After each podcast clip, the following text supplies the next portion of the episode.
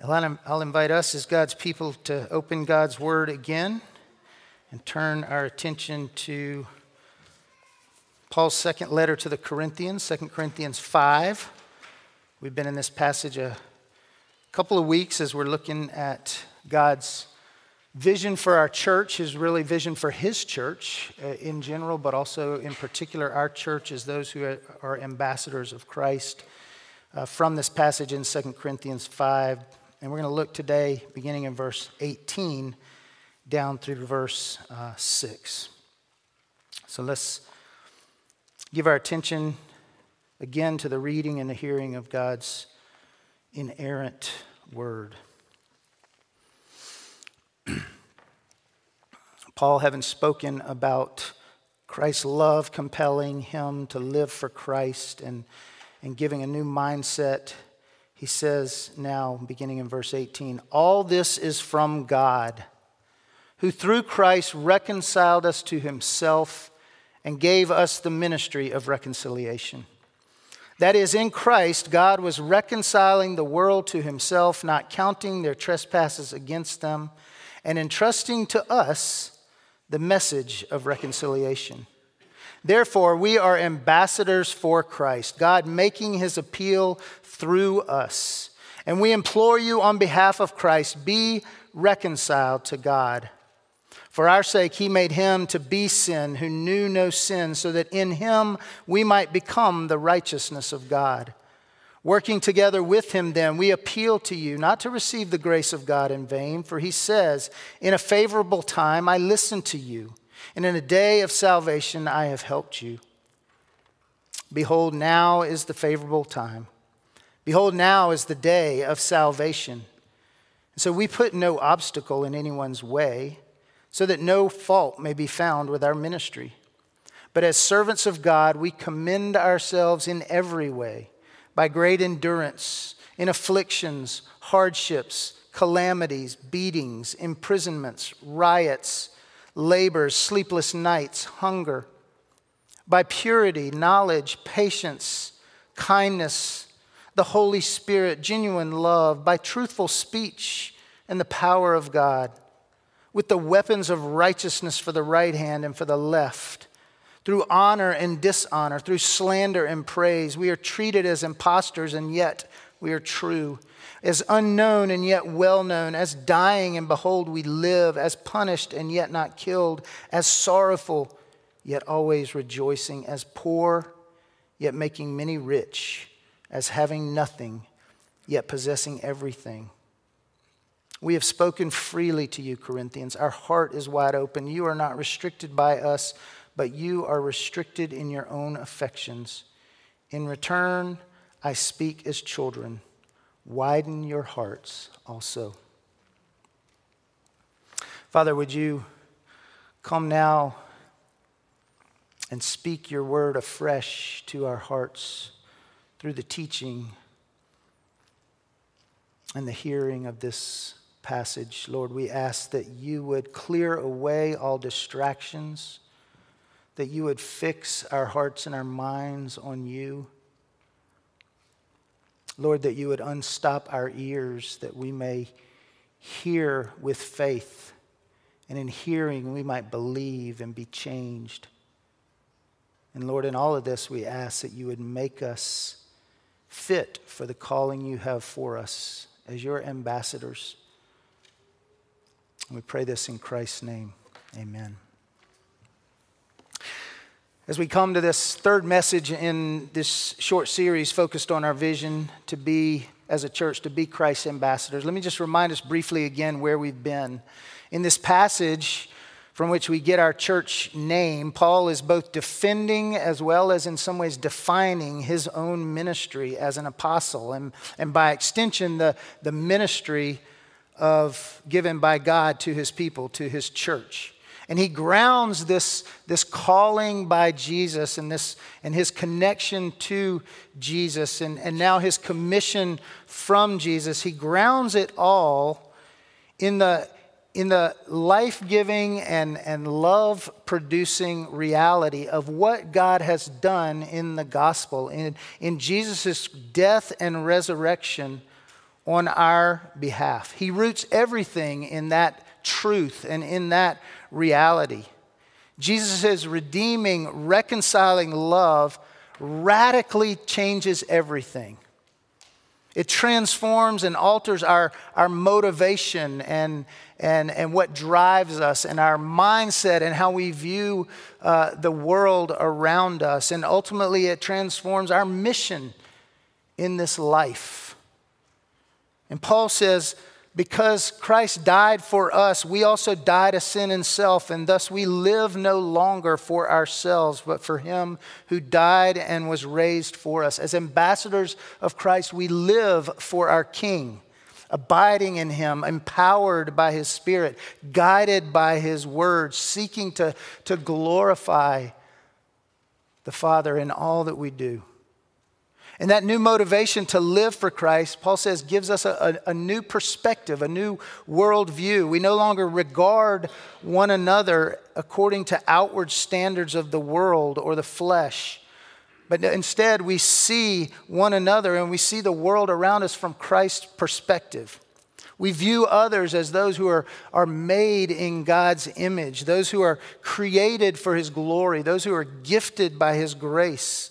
And yet, also burdened and broken by, by sin, blinded at times to his truth, in need of his reconciling love.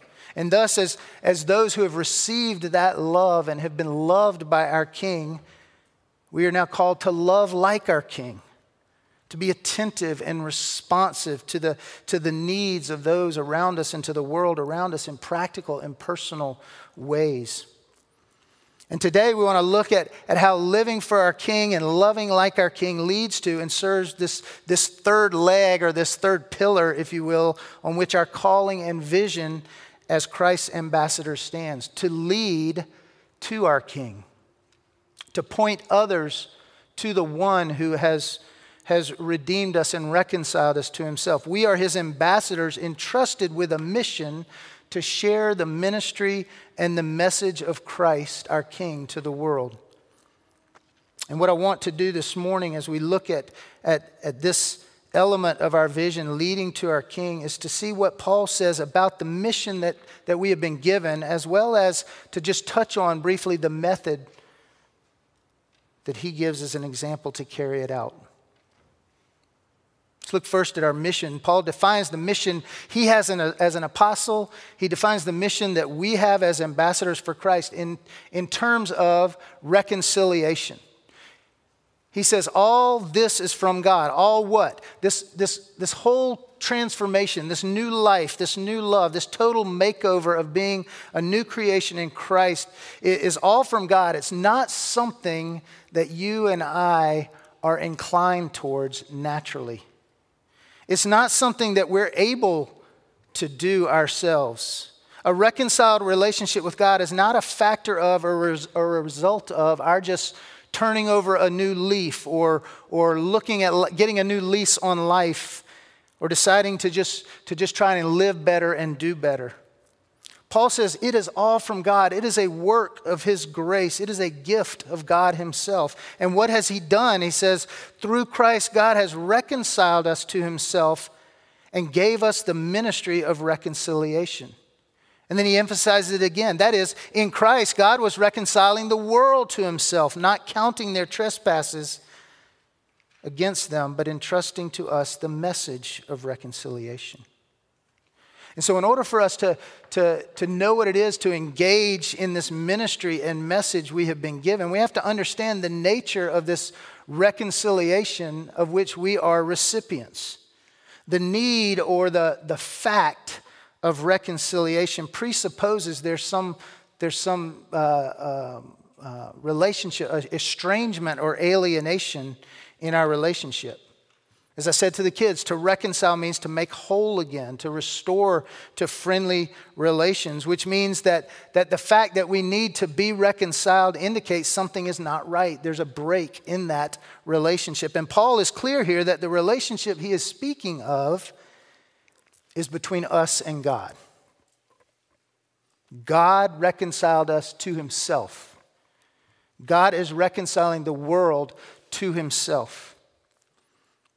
The most significant relationship we can have, the relationship that we were created for, that impacts every other relationship in life, the harmony and fellowship between creator and creature established by God when He created man and woman, you and me, in His image and walked in harmony of fellowship with them in the garden, that was broken. And Paul says it was broken by man's sin against God. He's clear that the source of this need we have, we have, the source of this need for reconciliation with God, he says, is our trespasses our sin against a holy God, our, our crossing over the line of God's authority. And this, this trespass against his will affects an estrangement, it affects an alienation in relationship, in the relationship that affects every other relationship we can ever have. And so our, our alienation from God causes us now to be estranged from ourselves and estranged from one another and estranged from the creation overall. Our enmity and alienation from God yields this, this sense of, of brokenness in every other sphere of life that we face and we feel every single day. If we're honest with ourselves, apart from understanding the, the gospel, we are not at peace. whether it's with ourselves or with others around us or in the world in general. Which is why the fact that God is the subject of this, of this whole thing that Paul is talking about, reconciliation, that he is the author of this reconciliation, that's why it's such good news. It's why it's such an amazing demonstration of his love. You see, the alienation which this, this reconciling work has to over, overcome is actually two sided. It's not just that we have sinned and we need to make things right with God, but there's something that God has to deal with on his side of the equation as well. Reconciliation is not accomplished just by our, our laying aside our, our enmity, our fear, or our sins against God. It's not just deciding that, that we are going to repent and seek forgiveness and walk in God's ways. It's not just that we must be changed, those are all certainly elements of reconciliation, those are all certainly benefits of the gospel and, and what God has done. But the real effect of reconciliation comes in what God does in dealing with something much greater and much more serious from His side. The reconciliation we need is affected by, by something that's taken away. And it's the removal of, of God's, God's just judgment, the putting away of his, his righteous condemnation, his wrath against sin and rebellion. Our sin brings upon us the just condemnation, the wrath of God's judgment, and the reconciliation we so desperately need cannot be accomplished without that being satisfied, without that part of this broken relationship being dealt with. And so Paul says, God is, has reconciled us and he's reconciled the world to himself in Christ. How?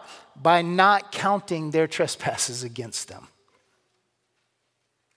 Where there is sin, there has to be a reckoning. There has to be an accounting for it. There has to be, there has to be a, a balancing of the, of the accounts, if you will, a payment for that, that debt or that transgression. And this is, you know, we understand this. It's just a principle of justice that we all understand.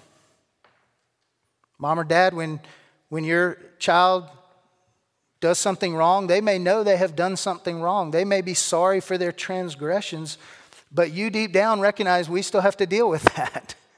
There still needs to be a, a, a, some way to account for it, to make it right. If a law is broken, there are penalties, there are fines to pay, there are sentences to be served. And for God to not count man's trespasses against him requires, because of God's justice, to be, for them to be counted against someone else. someone who does not have to account for his own sins. And Paul reminds us that someone else is Jesus Christ. God takes the initiative in sending his son Jesus. He is the author of our reconciliation. And Jesus comes and, and becomes like us, but, but has no sin to be accounted for. He comes as the second Adam in perfect harmony, perfect union with God the Father, living in perfect submission, perfect obedience to his will, and, and, and offering up perfect love and compassion and grace And yet, in suffering the alienation and the rejection, the full effects of man's sin against God in his own life, he then bears that punishment. He bears that, that penalty, the wrath of God against man's sin in his own body and death on the cross. And that's what Paul says God makes him to be sin for us. That doesn't mean he makes Jesus to be a sinner. It doesn't mean that, that Jesus is just a, a, a, sin offering, kind of outside of, of our sin, in order to pay, just like the, the sacrifices of the Old Testament. But it says, He made him to be sin. On the cross, all our sin, all the sins of the world, in all its ugliness, all its pain, all its suffering, all its violence, all its brokenness, all of that is focused in on Christ on the cross.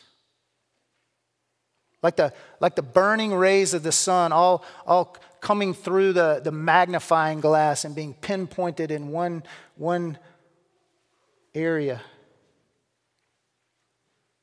God's wrath is, is poured out, and Jesus bears this, this judgment and therefore bears this estrangement and this alienation and this condemnation for sin in his death in our place. And so God's wrath for our transgressions was laid upon his own Son, and God the Father and, and God the Son, acting in perfect harmony and love and perfect union and fellowship and in Christ's death and resurrection, effect this reconciliation, this peace that God brings for sinners.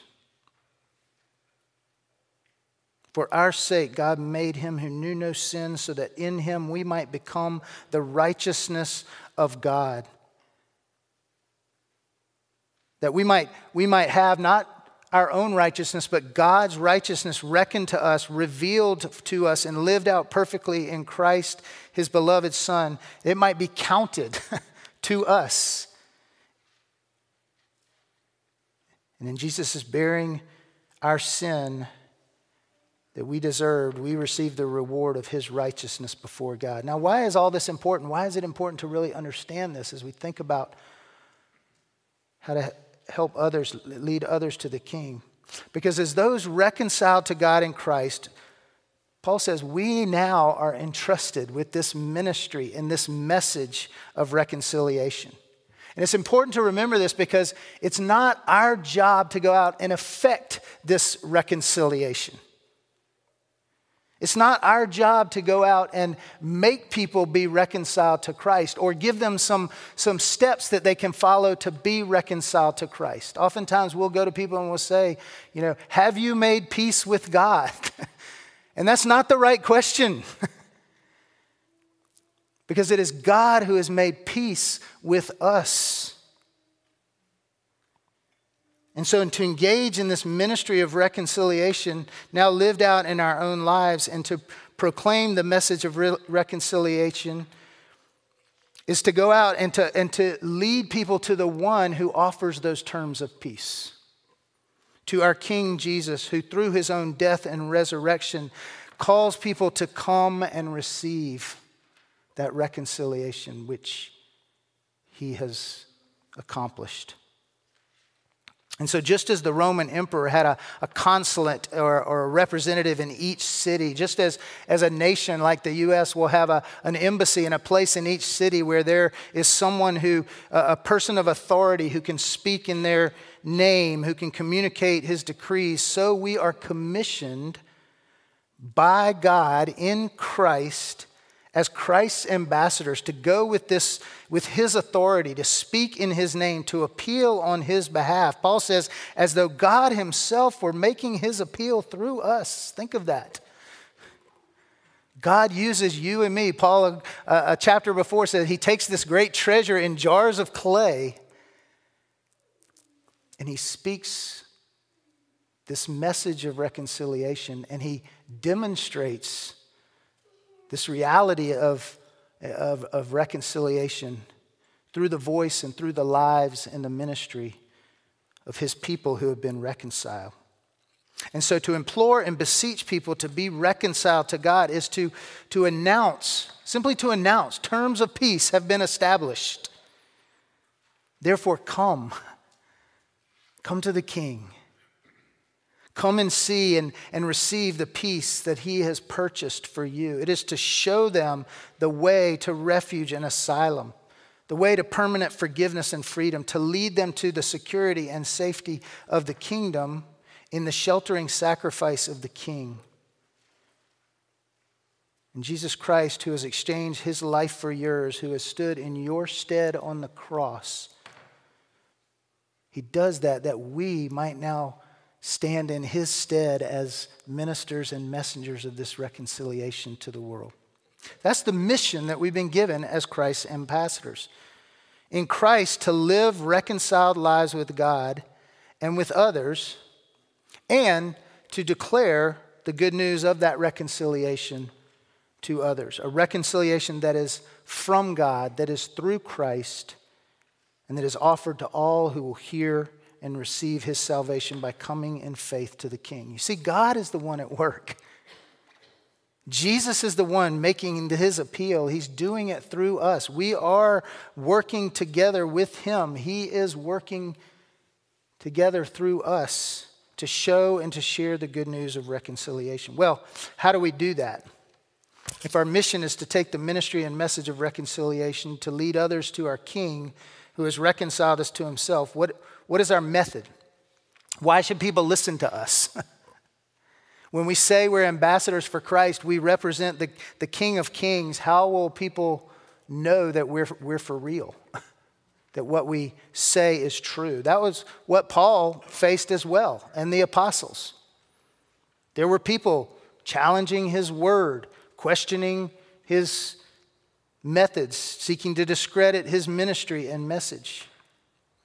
And ironically, Paul points to some of the very things that people were using against him to commend himself as Christ's ambassador. He says, Look at my life. Look at my life. It's not his persuasive speech. It's not his popularity among the right people. It's not the size of the ministry that he has or the number of churches that he has planted. It's not the abundance of his possessions. It was not the, the blessed life from the world's perspective that people would expect from someone who is God's emissary, he says, We commend ourselves to you in every way. All aspects of our life authenticate and verify and reveal the reality of God's reconciling work. His method was both message and ministry. It was both proclaiming the gospel in word and deed. It was authoritative announcement backed by authentic demonstration of Christ's reconciling grace. And what was it about his life that made it commendable? What was it that Paul pointed to that said, Here, look and see? Well, first he says, we need to be careful not to create barriers to the gospel. He says, We put no obstacle in anyone's way so that no fault may be found in our ministry. Paul's very careful not to, to, to, to, to see those things in, in his life that might become a hindrance, might potentially discredit the gospel. And he's not talking about compromising the, the message here. He's not talking about softening the reality of our alienation or the need that we have for God's reconciliation. He knew the gospel itself would challenge people, it would be a stumbling block for some. So he doesn't back off from saying Christ is the way of reconciliation and we need to be reconciled to God. But he also doesn't want anything in his life, the way he conducts his life in his ministry, the way he interacts and engages with people to distract or dissuade them from considering the call of the gospel. What obstacles might people see in us that would keep them from seeing Jesus? Do we speak about forgiveness and yet fail to forgive? Do we talk about, about God's sovereignty and, and His working all things for good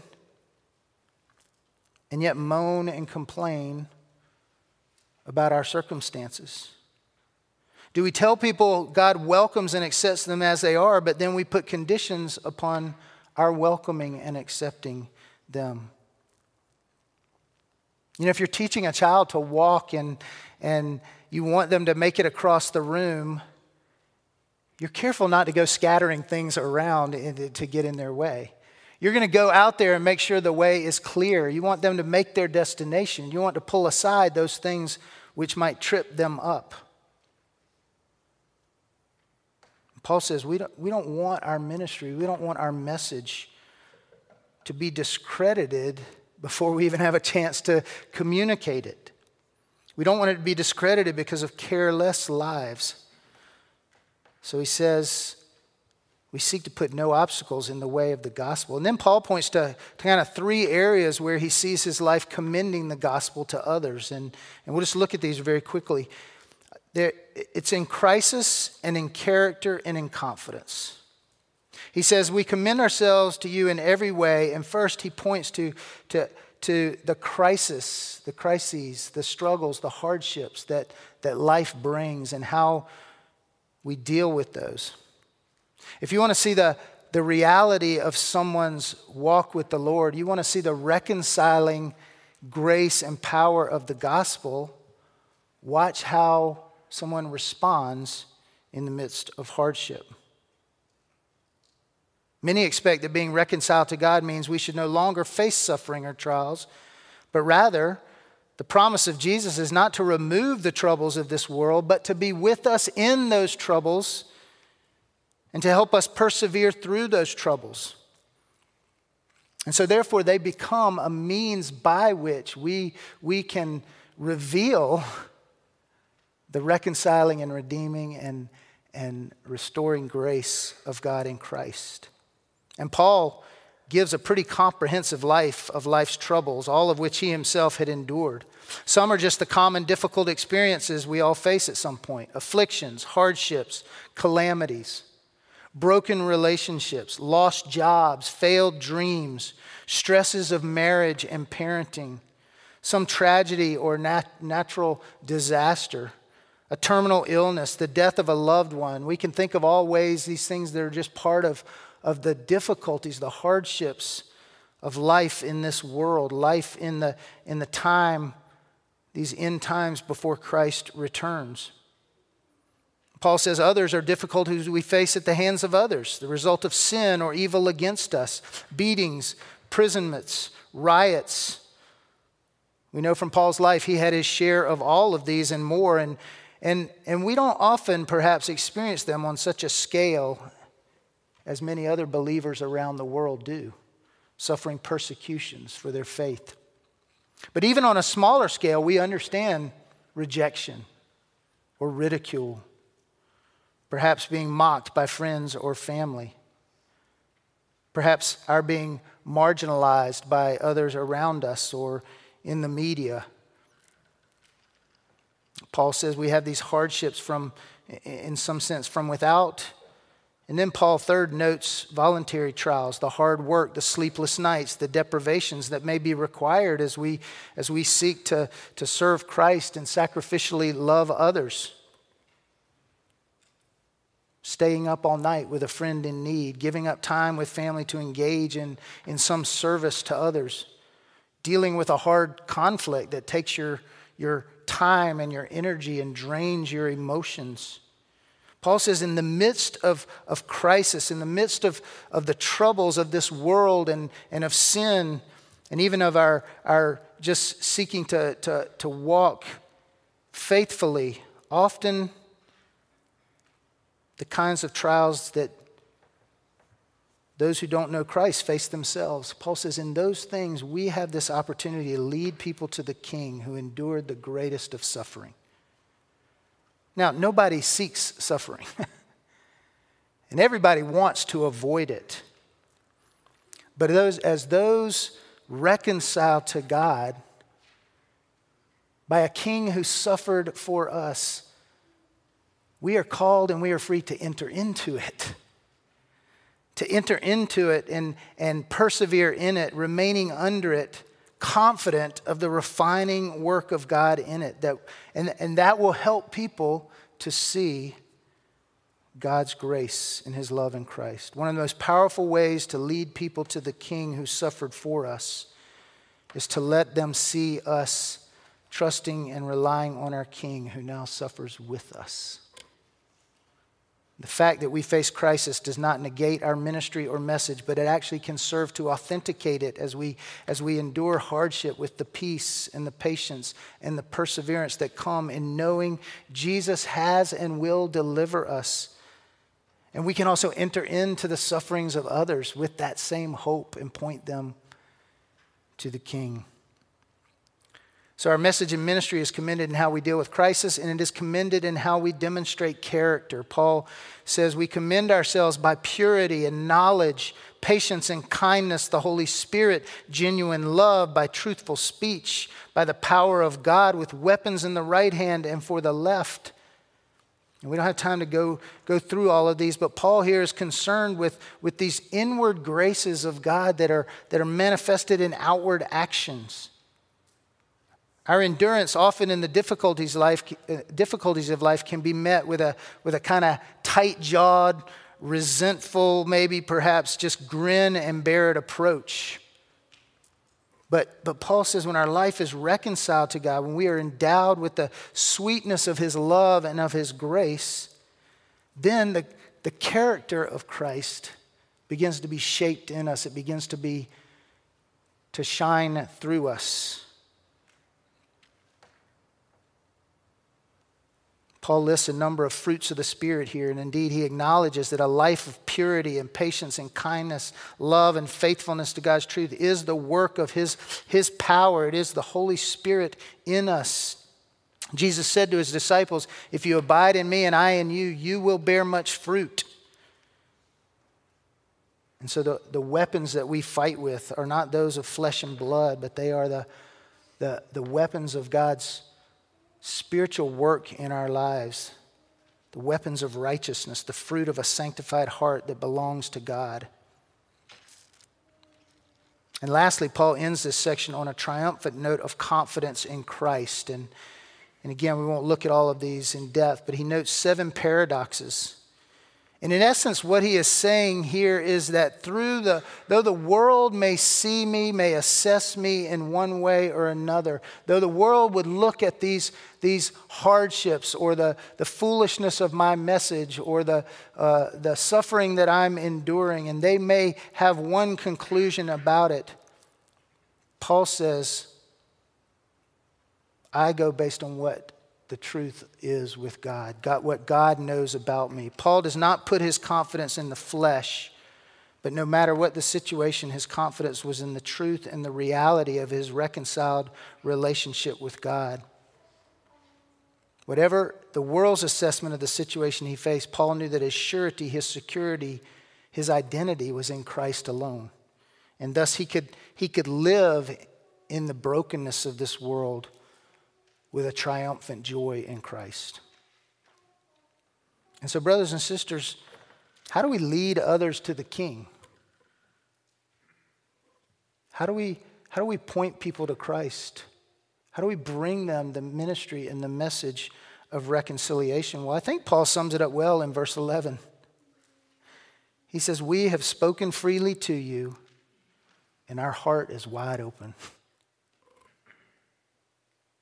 It comes when we, when we not only know the reconciling love and power of, Christ, of God in Christ, but we know it such that we live for Christ and love like Christ in the midst of crisis with godly character and joyful confidence in our King, and we do it with lives wide open to those around us. We do it by opening ourselves up to others and by pouring ourselves out for others that they might see that reconciling love and that redeeming grace of Christ through our lives, and then to speak that truth, to share that message of where our hope comes from in Christ. Some of you may be here this morning. And to think about leading someone to the king is so intimidating to you and so overwhelming to you that you just kind of think, I can never do that.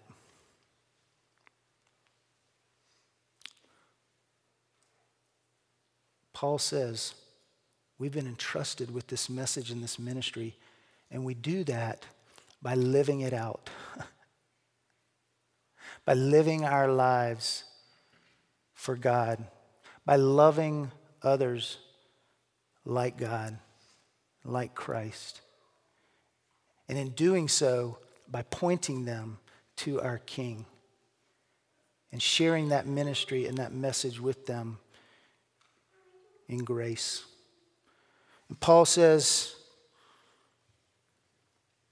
now is the day of salvation. And if you're here this morning and you haven't received the reconciliation God has accomplished for you in Christ, today's the day. Is to know that, to trust that, to put your faith in that and then to see yourself as one who is called by Him to now take that to others. Let's pray together in Jesus. Father,